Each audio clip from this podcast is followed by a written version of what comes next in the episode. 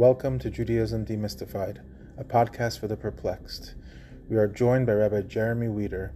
Rabbi Wieder is the Joseph and Gwendolyn Strauss Professor of Talmud at the Rabbi Isaac Elchanan Theological Seminary of Yeshiva University and an adjunct professor of Bible at Yeshiva College. He is the scholar in residence at Congregation Kehillat Yeshurun in Manhattan. A graduate of Yeshiva College, he was ordained by RIETS and holds a PhD in Jewish Studies from New York University. Rabbi Wieder maintains an abiding interest in Tanakh and laning. He has published two complete recordings of the full Torah and Haftarah cycle, one in Havara Ashkenazit and one in Havara Sephardit, and is the voice behind the laning on yutorah.org.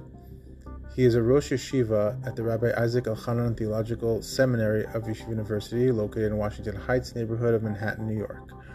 Rabbi Wieder was one of the first Americans to win the International Bible Contest and later graduated summa cum laude from Yeshiva University in 1991 and received an MS in American Jewish History from the Bernard Revel Graduate School of Jewish Studies. In 2005, he received a PhD in Hebrew and Judaic Studies at New York University.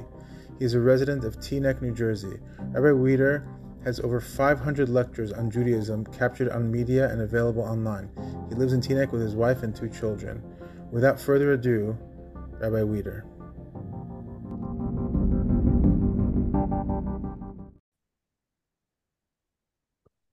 Thank you for joining the Judaism Demystified podcast. Materialism is an existential issue that threatens the modern Orthodox community, from lavish Passover programs to over-the-top parties to exorbitant yeshiva tuition costs that some have called country clubs for the elite. Can you assess the current situation in our communities? So firstly, thank you for inviting me on. It's a pleasure to be here once again. Our community is a very wealthy community, although the wealth isn't evenly distributed. And it, like the rest of American society, particularly wealthy American society, but not only, it is a very consumerist society. And that consumption fundamentally is very often conspicuous consumption. It's not something that's behind doors that people don't see. And in some ways it is. It's a bar to people entering when you have this type of wealth in a community or this type of standard. The expectations in some parts of the community are, to my mind, absurd. The expectations of what people will spend on Smachot, what people will do on vacations. And it's a problem not only for the people who stretch to make those who really can't afford it, and it's not only a problem for the people who are envious, the have-nots in the community, which is really terrible. It's also bad spiritually for the people who are engaged in it. So I would say that the situation in many parts of our community, and I would say this is true for the Ashkenazi community, it's true for at least some parts of the Sephardi community, I know the Syrian community. This is not a small issue. I have a friend who has worked there as an educator for years. The way he describes it to me is that you can live in Flatbush, but you also have to have a summer home in Deal. And that's not sufficient because you have to go to the right vacation spots during the winter. And if you don't, your children are not going to have Shiduchim, right? It has to be in Ve'agefen, bin Ve'agefen, the way I would term it. And that's terrible. It's terrible for everybody involved. So I would say that is a very challenging situation. Mm-hmm. So regarding, the Torah mandates a redistribution of wealth, giving tzedakah and maser. And on the other hand, America is a capitalist system that focuses on the individual, which seems to counter the communal model that the Torah requires of us. So there are those who are going to defend the opulent lifestyle by saying, hey, I check every box of being charitable by the letter of the law. What's wrong with throwing I can afford it, I can have a big party. And there are those who say this attitude goes against Torah values. So where do we draw the line? And are the top 10%, let's say, responsible for setting a certain tone? There's a lot there.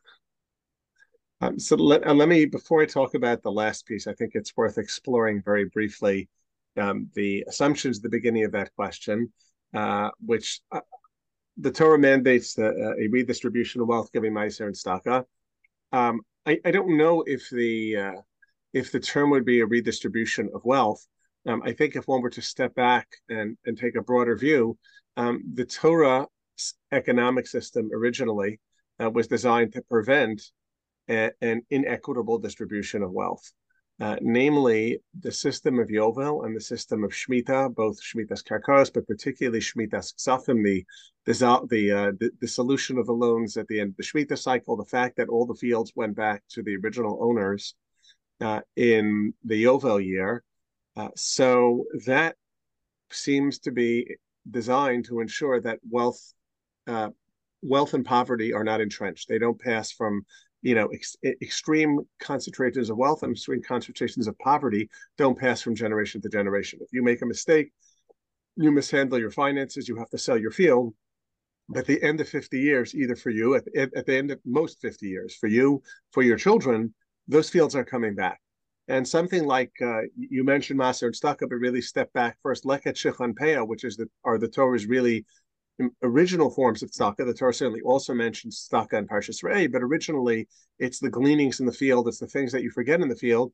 So those are really stopgap measures for people who have become impoverished in the interim. But in the long term, the Torah designed an economic system in an agricultural world that was there for preventing extreme concentrations of wealth, and maybe more importantly, or maybe equally importantly, extreme concentrations of poverty.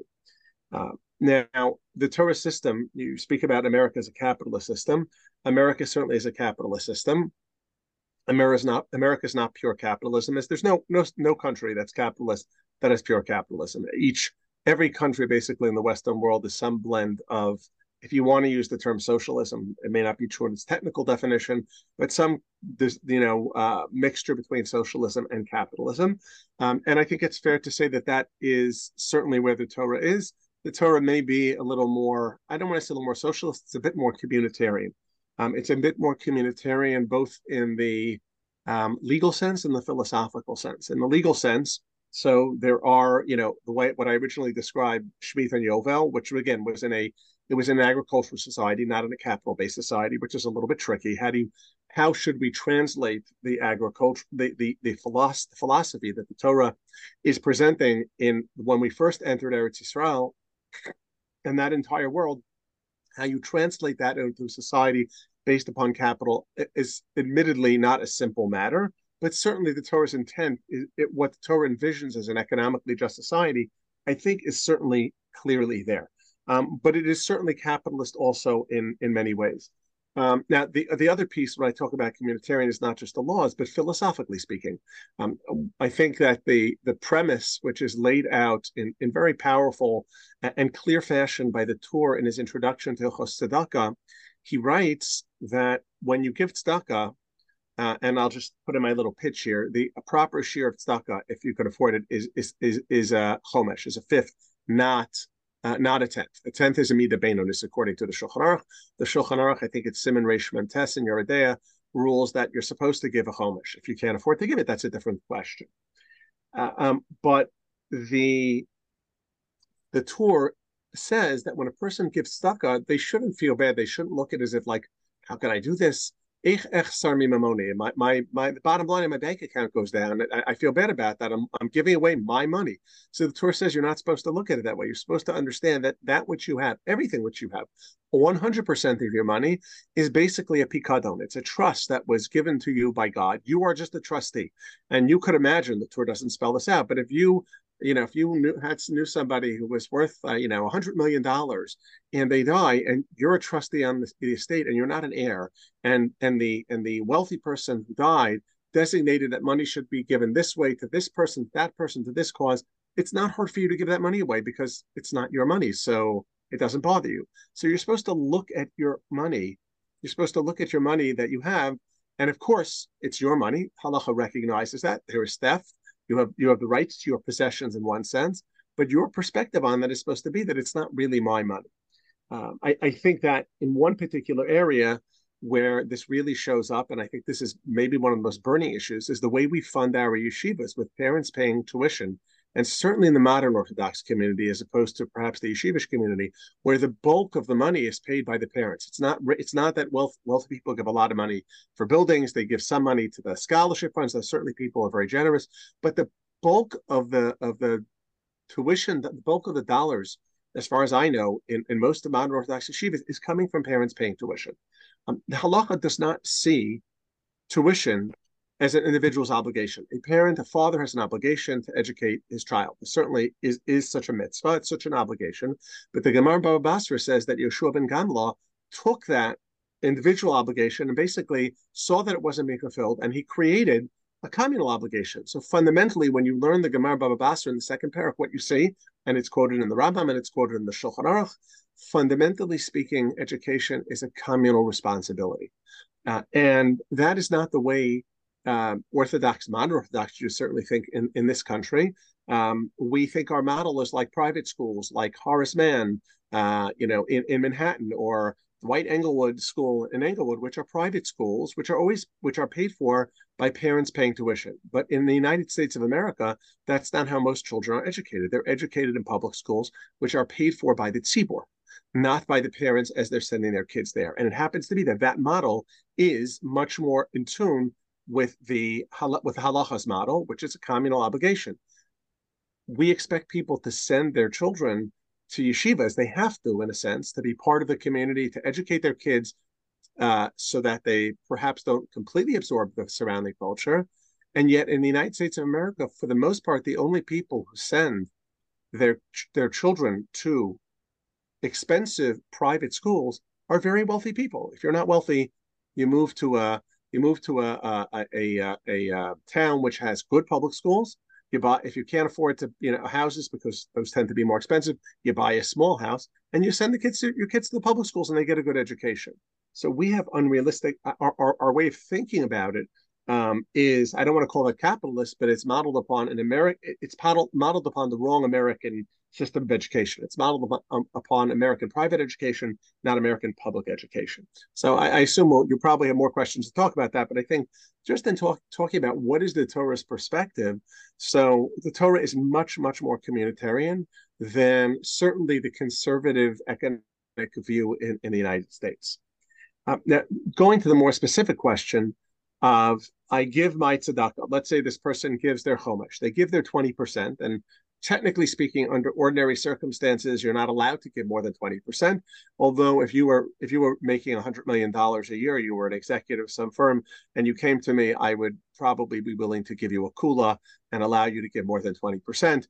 And when you were called on your Yom Hadin before Ribbono Shel Olam, and you were called to account for that, I will accept the punishment for it. Okay, but generally speaking, let's assume that you get 20%. You give 20%. So now the question you ask is, well, can I spend on anything else that I want? And from a technical perspective, the answer is yes. And my wife always reminds me in talking about this issue, there's a story of a Hasidic Rebbe who one of the Kvirim comes to him and says, Rebbe, I eat every night for dinner. I just have stale bread and water. And that's what I eat. He wants to show that he's like this pious person. And the Rebbe says to him, no, you need to eat, filet mignon, and you need to drink fancy wines. That's what you need to do. So when the Gvir leaves, so one of the people turns to the Rebbe and says, why do you tell him that? He said, because if he is himself consuming stale bread and water for dinner, what do you think he's going to think that the poor people should? So there is a piece that it's fair that if you want people to be charitable, they have to be a little charitable with themselves. But I would say that a little charitable with themselves. I think that when you talk about a certain kind of conspicuous consumption that's out of control, so it doesn't matter whether you're given staka or not. There's one of the most fundamental Torah values that's missing from this discussion is the concept of Kedusha. And Kedusha, I think, in our community, even in the Orthodox community, perhaps outside the area of sexuality, is non-existent. And it's a tremendous, tremendous challenge because we live in a culture, we are surrounded by a culture, we are certainly the modern Orthodox community and probably even beyond, even other parts of Orthodoxy are very much enmeshed in a Western culture that is described by, currently moral psychologists, the term weird, Western educated, intellectual, rich and democratic. And that particular demographic, which is a tiny slice of America and an even tinier slice of the world, doesn't, amongst its values, you simply don't have the concept of Kedusha. In fact, I think if you were to go around, in fact, I'm saying this from experience, not simply by guessing, you were to go around to large numbers of people in our community, young and old, and ask them what is Kedusha, and they will struggle for a definition and probably not get to the correct definition. And that's because the culture that we are surrounded by in the United States, secular culture, is fundamentally has two characteristics. It's materialistic and it's hedonistic. It's seeking goods and seeking pleasure. And so what, in that culture, if you don't harm anybody else, if you're not hurting anybody else, everything is okay. But Kedusha is so central to almost every aspect of Torah, and we don't talk about it, we don't think about it. What Kedusha means in a nutshell, if I have to give a three-sentence definition, is that human beings, we believe, are comprised of two parts, our angelic side, like the Malachi Asharis, and our animal side. And Kedusha means to be a little bit more angelic and a little bit less animal-like. It means to be precious, as the Ramban describes. It means to be a little bit, to lessen our emphasis on the physical world. So even if technically speaking, the meat is all glot kosher, everything is glot kosher. So as the Ramban says, you can be Zola B'Soveh, you can be a glutton, you can drink a drunkard, and the wine's got a hashgacha on it, it's mavushal, it's got 7 hashgachas on it. You have the meat, which is glot kosher, you know, with the badatz and the OU and everybody on it. And you're a novel B'Shus HaTorah. It misses the entire point of Judaism. So it's not that you should be an ascetic and completely refrain for any enjoyment in the world. You know, it might be that on one side a Nazir is considered a chotek. On the other side, a Nazir is supposed to be a kadosh. So when we are somewhat restrained in our behavior, when we don't engage in excessive consumption, that is fundamentally an act of Kedusha. So even if it's true, halachically speaking, you can afford to give Chomesh a fifth, you've given Chomesh, and now you say, well, I can consume whatever I want. So yes, if you were to just look at the lines in the Shulchan Aruch, but if you don't read between the lines of the Shulchan Aruch, if you don't see, as a metaphor I've used in another context, if you don't see the forest for the trees, you're kind of missing the whole point of Torah Judaism. I would even add Tzniyut to that, because Tzniyut is actually a concept that people are very, you know, strict about when it comes to like covering their elbows, but not well, women specifically. Women specifically. It's a big part of like the conversation of being religious today, but it's actually missing the overall point of like, correct, what does this actually mean? Like it should be defining a character trait, not a physical, you know, covering of the skin. Right. Right. So Tzniyut is one of the most important concepts. And I've said a number of times publicly, it's basically become a bludgeon to hit women with. But Tzniyut is for everybody, equally men and women. And it is not just about dress, it is very much about consumption. And if you want to understand the cross between these two, there was an article recently someone sent me. There was an article in one of the Jewish newspapers about a new restaurant opening in Manhattan, and it was going to have the gold, like, leaf-coated hamburger. It was it's supposed to be $185. I think it hasn't opened yet. And I will give the owner the credit of stating in the article, I'm sure that hamburger, it probably tastes good, depending upon your taste. It probably doesn't taste any better than a good hamburger, someone who knows how to make a hamburger on their home grill. But the owner was interviewed and said, this restaurant, I think this hamburger is for those who want to be seen. I think that said it all. He hit the nail on the head. I got to give him credit for that. The question is, why as a community, is there room for this in our community? Why is anybody interested in it? And that's, I think, what your question is pointing to, but it is the quintessential violation of Kedusha, even if, technically speaking, it might be motor. So my question really was about that person who's in the top 10%. Are they responsible in a way for like setting the tone for our values? Because obviously there's social media today, and then there, you know, the Tzniyut thing comes up there as well. What do we expect from kind of that part of our community? So I think we have a right to expect. We don't. It's not a halachic issue. We have a right to expect that people who are in a position of influence set an example for others, right? You can be, there's something called, I don't want to equate this exactly in a fashion, but there's something called chotei umachti as a rabbi. You bear a degree of responsibility for the behavior that you induce in others. So yes, I think that in the same way that Talmidei Chachamim have to be a role model, have to have impeccable personal behavior, personal integrity. So I don't think people always expect that from Kvirim, but Kvirim do set a tone in a community, especially in the areas that's their specialty.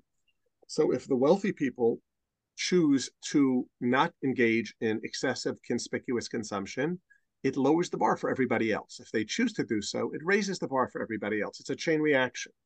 Mm-hmm. So I think that, again, from a halachic perspective, can I point you to the line of the Shulchan Aruch it violates? No, but it violates everything between the lines. I just want to say from a middle-class perspective, I think a lot of the social media and the, lack of Tzniyut in the context that we're discussing, I think a lot of the motivation has to do with the idea of trying to get your kids married off. I think that's the prime motivation and a lot of things that go on. A lot. Yes, and I might point out that is very Darwinian, right? It's a suggestion that I have resources and therefore I make a desirable mate. And the way I've often described the Kedusha, I know what's called the Kedusha conundrum, but we have our Darwinian side and we have our angelic side, and we're supposed to, emphasize the angelic side, not the other one. Yeah, well said. Absolutely. Okay. For the third question, one of the most troubling outcomes of living in a materialistic community is that it creates unrealistic expectations, and people feel that they have to live beyond their means in order to keep up. People do not want to leave their family and community in order to afford a modern Orthodox lifestyle. Most people aren't making $300,000 a year, and even those that are, they have to spend $100,000 of it in yeshiva bills and live month to month, even with that salary, which is insane. Sadly, yeshiva tuition is arguably the most effective form of birth control. If you make a middle-class American salary, you cannot afford to live a modern Orthodox lifestyle, which is mind-boggling. Can anything be done about this? That's a big question. I think that the answer is, let me break this issue down into sort of three components. I always used to say it was two, but unfortunately in the post-COVID world, I think there's a third. There are three things that make it really, really hard economically on modern Orthodox Jews. The one that's most recent, which has always been there, but it's gotten much more extreme in post-COVID area, I can speak just in my own community in Teaneck, is the cost of housing. The cost of housing was already expensive before COVID, but something happened and things really skyrocketed. And while there probably are still some places, let's say, just take an example, I live in Bergen County, there are communities which you could probably still find a smaller house that's a little bit more affordable. It's gotten much, much harder. I think before COVID, it was, again, you had to make certain sacrifices, but it was a little bit easier to do. Now, that particular problem is not really a function of our community. Other than that, modern Orthodox Jews, by the nature of their professions and by the nature of their roots, tend to be concentrated in areas that are very high cost of living. But fundamentally, that housing cost piece is an American problem. It's not just a modern Orthodox problem, right? America has a housing shortage all over. In the big cities that people want to move to, it's particularly acute. It's a totally separate topic of what has led to that. But it's a real problem, but it's not a Jewish or Orthodox problem per se, but it makes it hard. The two that are our problem, and it's not one of them is not only our problem, but it's in our control, are the question of opting for a materialistic lifestyle and yeshiva tuition. And I want to, for the moment, separate the two of those. I think that they have sort of a common root attitudinally, or the problems that we have stem from a common attitude towards money. But for the moment, separate them for the following reason. If I choose, I can live in a small house. I can drive used cars. I cannot go on vacation, or I could go on the most minimal vacation. I could go into the city and ride the Staten Island Ferry. Okay, that's a little extreme, but and go to places in the city and not spend a whole lot of money. And I can live a modest lifestyle, but that doesn't solve the yeshiva tuition problem. The yeshiva tuition problem is the problem that I can't solve. The only way to solve that is not really an acceptable solution, is to send my kids to a public school, but that kind of undermines the whole point. So the reason I distinguish between these two, because one of them is an individual's problem on some level, one of them is a communal problem. Now, I understand that even materialism spills over, because it's very hard to raise your kids in a community where they look around and everybody else is going to Aruba on vacation, and they go to Van Saun Park. That is very difficult, but at least you can choose to live with those difficulties and make that choice. You can't not pay yeshiva tuition. It's not an option. And so I think that both of them require extensive attention, and particularly the part of the rabbinate talking about these issues. But I want to at least focus on the yeshiva tuition question, because that's I'll call it the pig in the steak. That's what's breaking people's backs. And let me first begin by stating that I want to dismiss that people have said that the problem with yeshiva tuition is a values crisis, not an economic crisis, because people want to spend money on other things. I'll grant you that there may be some people who kvetch about yeshiva tuition, some people who try to cheat on the margins, and they like to live high but not pay yeshiva tuition. I think that's a very, very tiny slice. I think that you have to think about a large number of people in the community for whom are not living high, and that's not what they aspire to. They aspire just to survive it. If there's one thing they want to be able to spend money on, would be putting it away for retirement, which is not, I don't think, should be considered a luxury. We have, as someone has pointed out, we have a retirement crisis coming also of all the people who couldn't save because of having to pay yeshiva tuition, and they weren't going to Aruba and they weren't going to Miami Beach for vacation. But if you just do the arithmetic, you said $100,000. I disagree with you. At least it depends where you are. But in Bergen County, if you have 4 kids in yeshiva, okay, maybe that number assumes 3 kids. If you have 4 kids in yeshiva, you're talking about a tuition bill easily. It could be very much in the neighborhood for most people $100,000, which means to pay that you have to earn $150 pre-tax just to pay that yeshiva tuition. Yeah. That doesn't count a single penny for anything else, for food, for shelter, for transportation, for insurance, for retirement, forget vacations, anything. $150,000. We could spend hours talking about what the implications are, so we have to kind of limit ourselves. But you ask, can anything be done about this? And the answer is yes. The answer, it's a huge, huge lift, but it can be done. It's not financially difficult. It is educationally difficult. It's about teaching a community to think differently. Take a very simple proposal. And I haven't been able yet to crunch the numbers, but I am actually working on this with other people. But if every family, and again, you can ask 100 questions on how it would work. There are smart people who can solve all those questions. I have one issue. Can I get people to fund the yeshivas communally? And if every family in Bergen County gave, let's pick a $20,000 to a central yeshiva fund, I suspect that maybe the number needs to be 1,000 or 2,000 more. Maybe it's a tiny bit less. That could pay certainly for the entire annual budget of all the schools. Now, there are two advantages. Again, there are some families who can't, retirees might not be able to, but if you go to anybody who's got young kids or is anywhere in the tuition cycle and you tell them, could you pay $20,000 a year? The answer is, sure I can. Now, what you have to have in this for various reasons is you'd have a small tuition. It might be a couple $1,000. There might be some more complicated system, but in principle, let's say we only had one school, but it's more complicated because we have many schools. You pay a couple $1,000 a child, and then every year, when they're like regular tuition, and then every year as you're living in the community, from before your children are in school till after your children have graduated and they have their children, you pay $20,000 a year, which would be tax deductible. We can't mandate it. That's part of the challenge, to a yeshiva fund, and that would fund the yeshivas.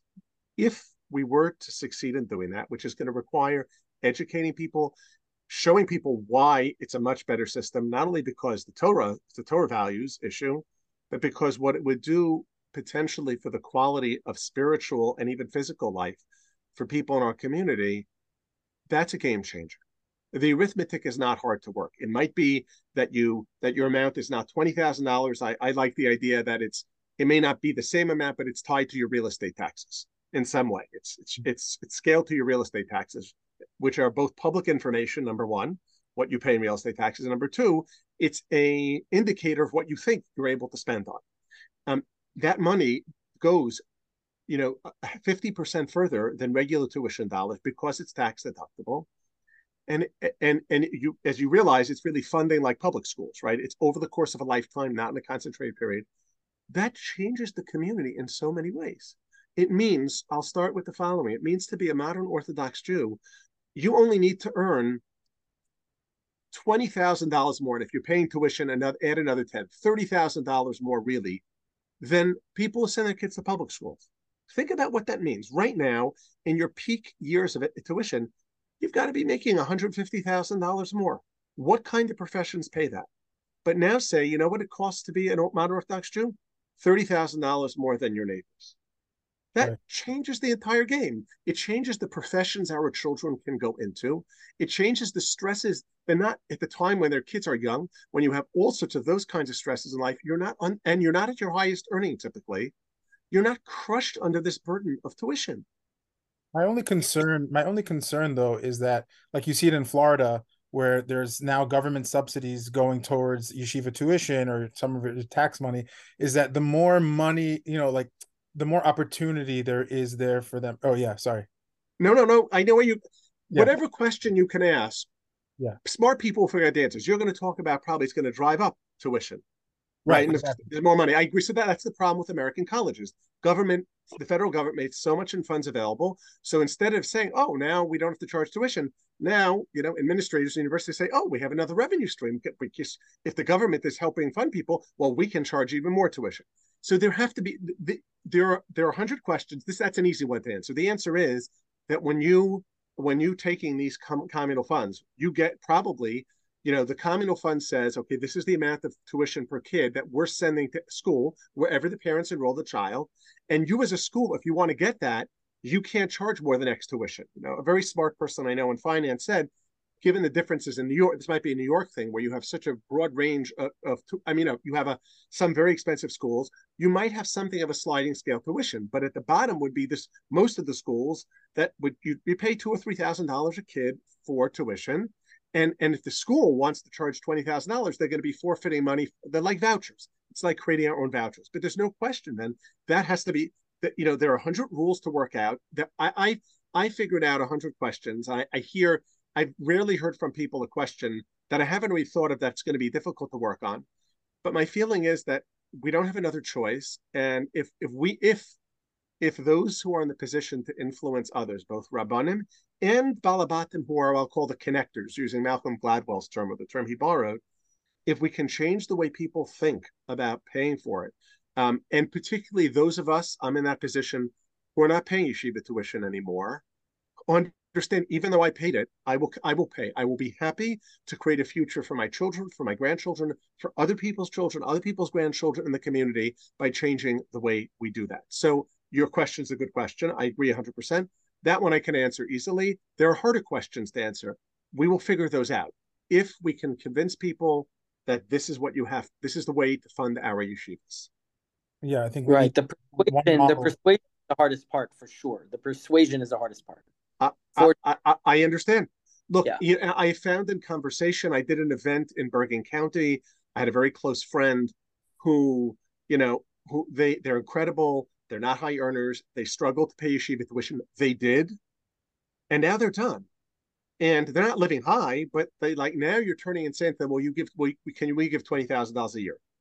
And I said two things in that presentation. I wasn't aiming at him that he said really made him rethink his opposition.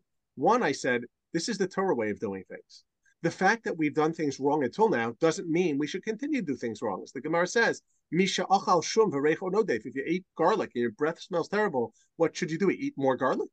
So, but I understand some people have struggled and they paid, and it's a hard ask. But the second thing I said, and again, this doesn't affect them, but it affects others, is that, as I mentioned to you before, this means that in theory, you need to earn $20,000, $25,000 more than anybody else in order to be a modern Orthodox Jew.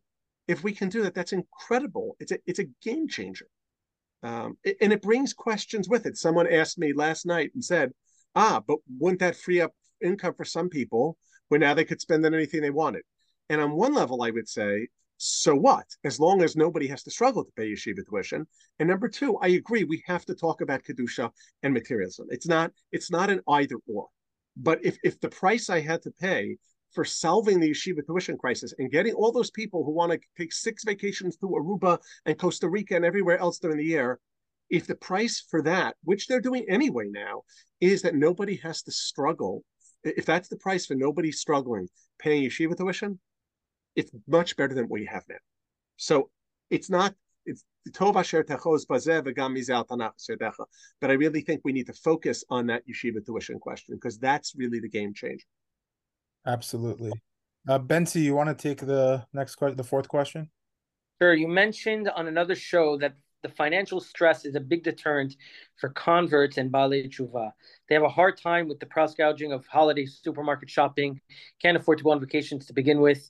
Do you see a breakup of families, the singles crisis, and substance abuse as direct consequences of this anxiety, or are those unrelated phenomena?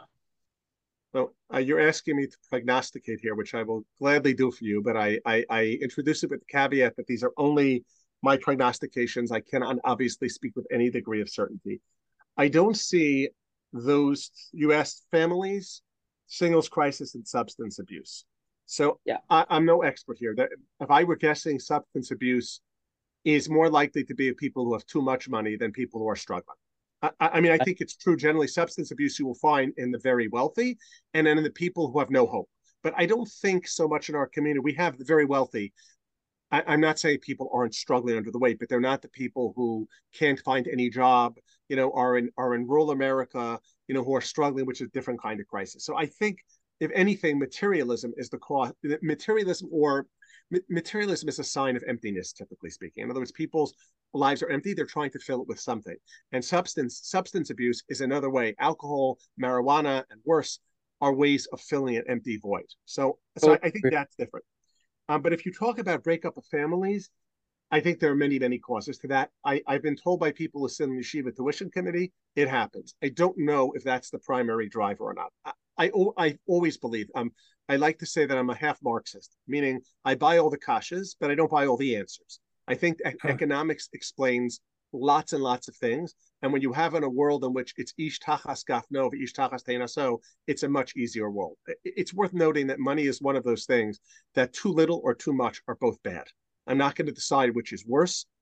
Most people who are really poor would say, give me the nisayon of too much wealth, but I have to tell you there are people... Probably there are some wealthy people who would have been much better off being poor. They would have had more meaningful lives.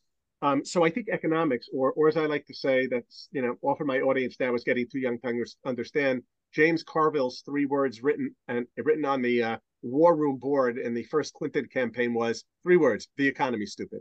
And I think economics explains lots, everything that's going on in this country, almost everything can be explained by economics. But so does that contribute to the family breakup? Yes, but there are lots of other pathologies too. But the singles crisis to me is in a weird way the most interesting one. Very briefly, because it's a different topic. The primary problem in the singles crisis is a demographic imbalance.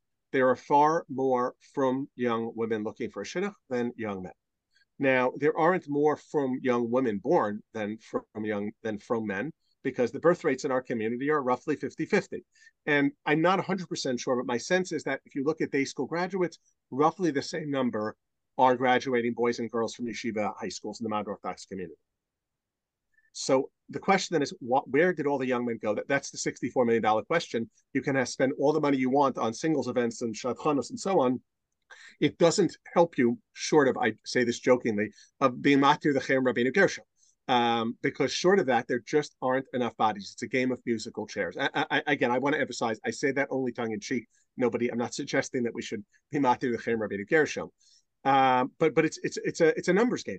It's simply a numbers game. And what I think is clear to a lot of us, there is certainly more giur, more conversion, and more Baalei Tshuva, it appears, amongst women. I know when it comes to giurs, far more women than men.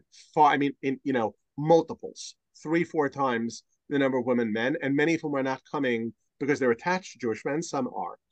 And my sense amongst Baalei Tshuva, also talking to people in the field, at least in the modern Orthodox world, is there are far more women than men. But it's not just that. There seems to be pretty clear that there are far more younger men dropping out than young women. And that requires its own sociological study. If I were a betting man, it's not the only factor, but the looming economic albatross around the necks of young men, especially if they're not like the superstars or really they're going to go into finance. For those who sort of can hack those careers, they're not students enough to get into medical school. They're not going to get jobs in finance. I would imagine, I don't know, I would imagine for many of them, it's just much easier to check out than to face that looming burden, because it's just enormous. Anybody can do the arithmetic. Before you even get the yeshiva tuition, it's expensive. And then if you're smart enough to do the arithmetic a little bit beyond that, you realize how impossible it is. So I think, I don't know, I would like to believe, because I'm an optimist, that if we solved the yeshiva tuition issue and we did a little bit of work on the materialism issue, we'd have lots fewer young men dropping out, because at least that pressure, I think there are other pressures on them too. But I think that this, I imagine, again, I don't say this with certainty, that this is a significant piece of what's intimidating, and one makes it just easier for them to say, check, please. That's the sense that I get. You know, I speak to a lot of single guys, and just the pressure of the expectations, it's just overwhelming. So I definitely think that you're onto something there. And for the last question, this kind of ties in, financial pressure causes some people to cut corners or get involved in businesses that don't have any social utility. I feel that yeshivot should provide classes on home economics, accounting, and career guidance that prepare students on what they should expect in terms of being able to afford a modern Orthodox lifestyle. Are we pushing our children in the right direction career-wise? Oof. There are several pieces there. And let me first talk about cutting corners. True story. I was at a wedding relatively recently after I had done a podcast on this topic that got around a little bit. And a fellow walks up to me, in the shmor time, introduces himself, and he says that he's an agent for the IRS. So my first response is, I paid all my taxes. I didn't do anything wrong. But he was coming over to express his appreciation. And one of the things that he said to me was that he works in whatever particular group, and he's the visible Jew. He's wearing his kippah.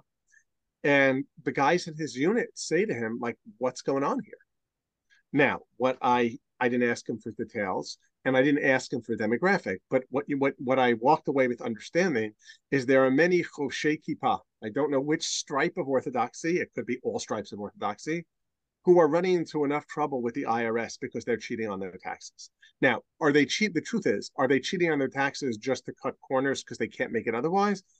Because lots of wealthy people cheat on their taxes. In fact, I would bet that it might be even more common there.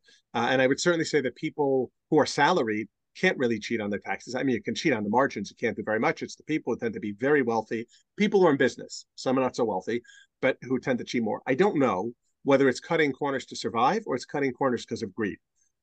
So I can't really say for sure. But then the next question is, what kind of professions do people choose to go into?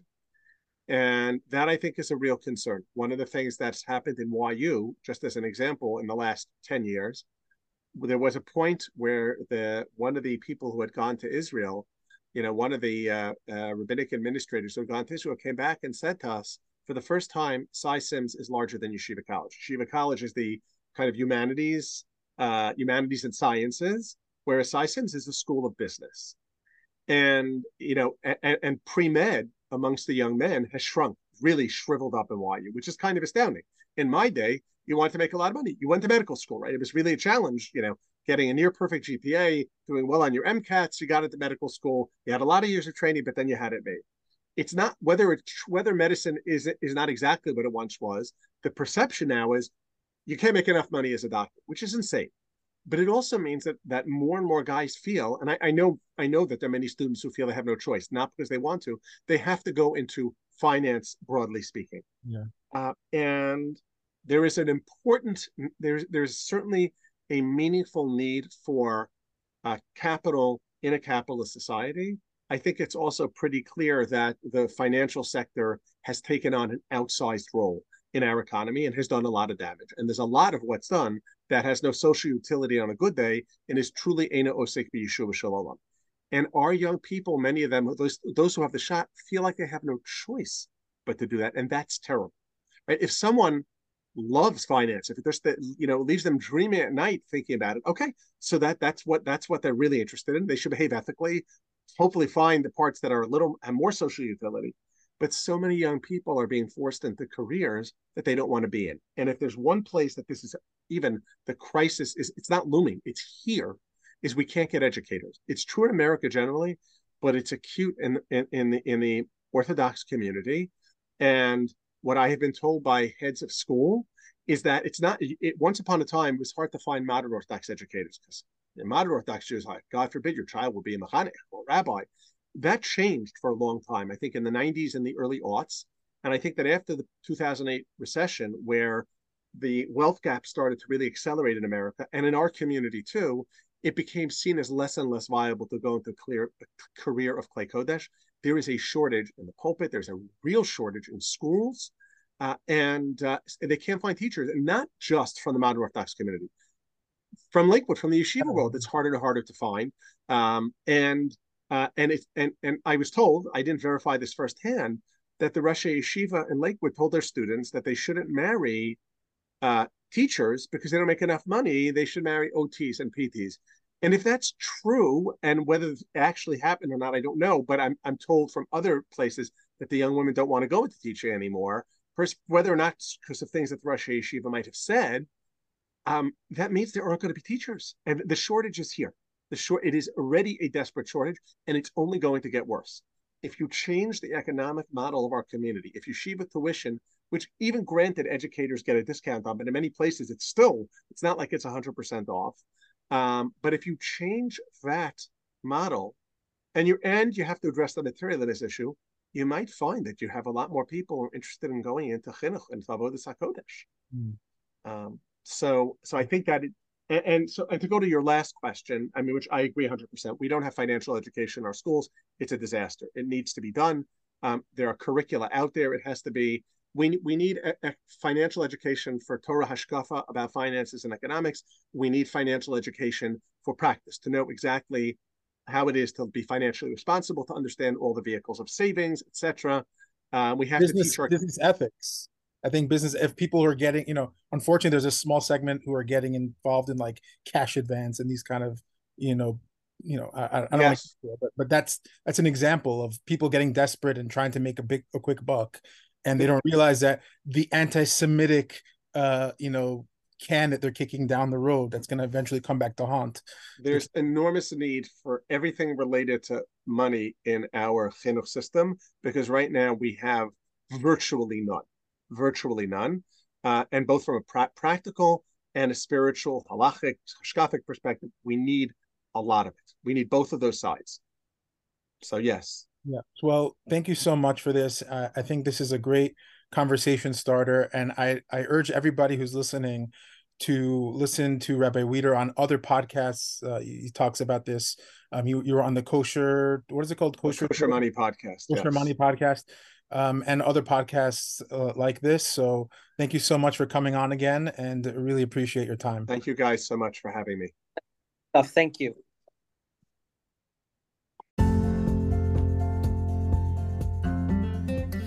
Hey guys, thanks so much for tuning into the Judaism Demystified podcast. We really appreciate all your support and your feedback. If you want to help us grow the podcast, keep spreading the word, share it with your friends, family, or whoever you think would be interested. We also opened a Patreon, so you can become a patron, contribute any small amount you'd like, which would really help us grow the show. Our Patreon is www.patreon.com/Judaism. Pretty easy to remember.